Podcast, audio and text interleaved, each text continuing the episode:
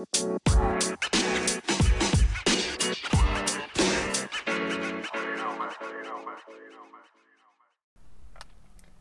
hey, y'all. Welcome to the Sky Kitty edition of OVR's Weekend Review. Let's get to it.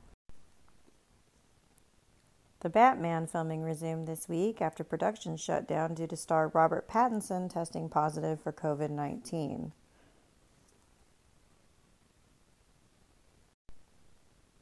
I know we've had a lot of news lately about movies getting pushed back, but Universal is actually moving up the release of The Croods A New Age from December 23rd to November 25th. The film will mark the first release from DreamWorks since, and I know we have at least one super fan in here, Trolls World Tour. There's a new Scooby Doo movie coming out called Happy Halloween Scooby Doo, and it features none other than the birthday girl. That's right, Elvira's in it. Happy Halloween Scooby Doo also stars Bill Nye the Science Guy, and it's set to hit digital and DVD on October 6th. Jeffrey Reddick, who's most well known to a lot of us as the creator of the Final Destination franchise, is actually making his directorial debut with a new horror movie called Don't Look Back that's headed our way on October 16th in theaters and on demand. Kourtney Bell stars as Caitlin Kramer, a woman overcoming a tragic past who is among several people who see a man being fatally assaulted.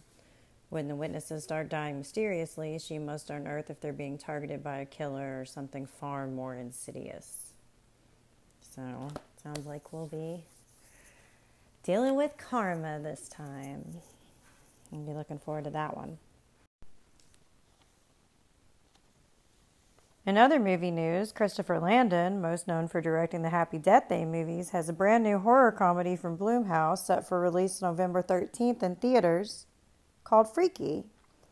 It stars Vince Vaughn and appears to be a horror movie version of the film's Freaky Friday. He's also confirmed that it's in the same universe as Happy Death Day. So that's interesting. In related news, he revealed the working title for the third Happy Death Day film is Happy Death Day to Us. So it's a trilogy, folks. How about that? And speaking of trilogies, director McG is already teasing The Babysitter Part 3 for any babysitter fans out there. He actually said that if audiences like the second movie, they're ready to move on the third one just like that. Now let's move on to the happenings over at OVR this week. We had a pretty good time, guys. We watched Back to the Future 1, 2, and 3. Those movies just continue to be absolutely great. And then we continued the 80s awesomeness Friday night with Top Gun. Saturday afternoon, we had Cinema Insomnia, I Bury the Living. And a good time was had by all. This week coming up, we have the Mandalorian season one watch parties in the afternoons, and those are just great. You definitely don't want to miss that. We've got season two coming out in October. If you haven't seen season one, you got to catch up. And if you have seen season one, don't you want to watch it again? I mean, they're so good. Saturday night, we're going to watch the classic The Running Man. And Sunday afternoon, we have Snake Mystery Theater. We also just added a movie event suggestion channel. So definitely get your suggestions in so we can all watch them together. It's a lot of fun. And now it's time for the pin of the week.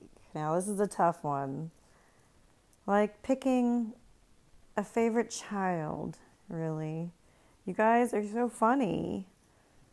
But I think I'm going to have to give pin of the week to Monkey this week. He had a lot of gems, but this one, when we were watching Back to the Future, wins it for me. The light bulb wasn't specifically built to read porn by, but it works pretty well, Doc. Things can have two uses. There it is, ladies and gentlemen.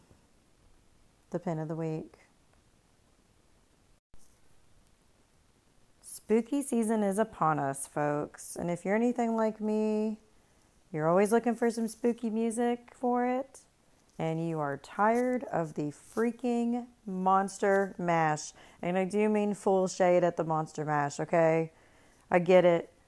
It was a graveyard smash, but we did it. We did the monster mash. That's all anybody ever plays. So I decided I was going to give you some of my top picks of just something a little bit different you can add to your spooky playlist on this O holiest of seasons.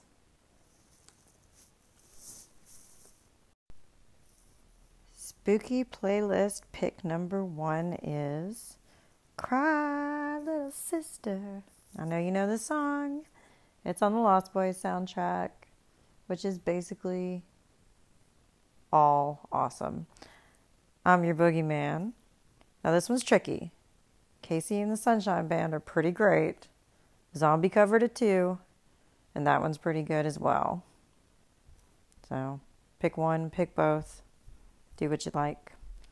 Bad Things by Jace Everett, otherwise known as the True Blood theme song for those True Blood fans out there.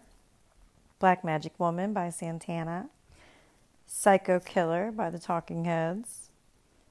I Put a Spell on You, any version is great. I'm currently listening to the Manson one. That's just me. Bury a Friend by Billie Eilish. Burn the Witch by Queens of the Stone Age. Hell by the Squirrel Nut Zippers. And yes, I added Season of the Witch by Donovan. Y'all, it's it's a great song. What can I tell you? My number one pick for your spooky playlist this season is Pet Sematary by the Ramones. Don't sleep on this one, it's a really great song. All right, that's it for this week's weekend review. Thanks for having me, guys, and I hope you have a great week.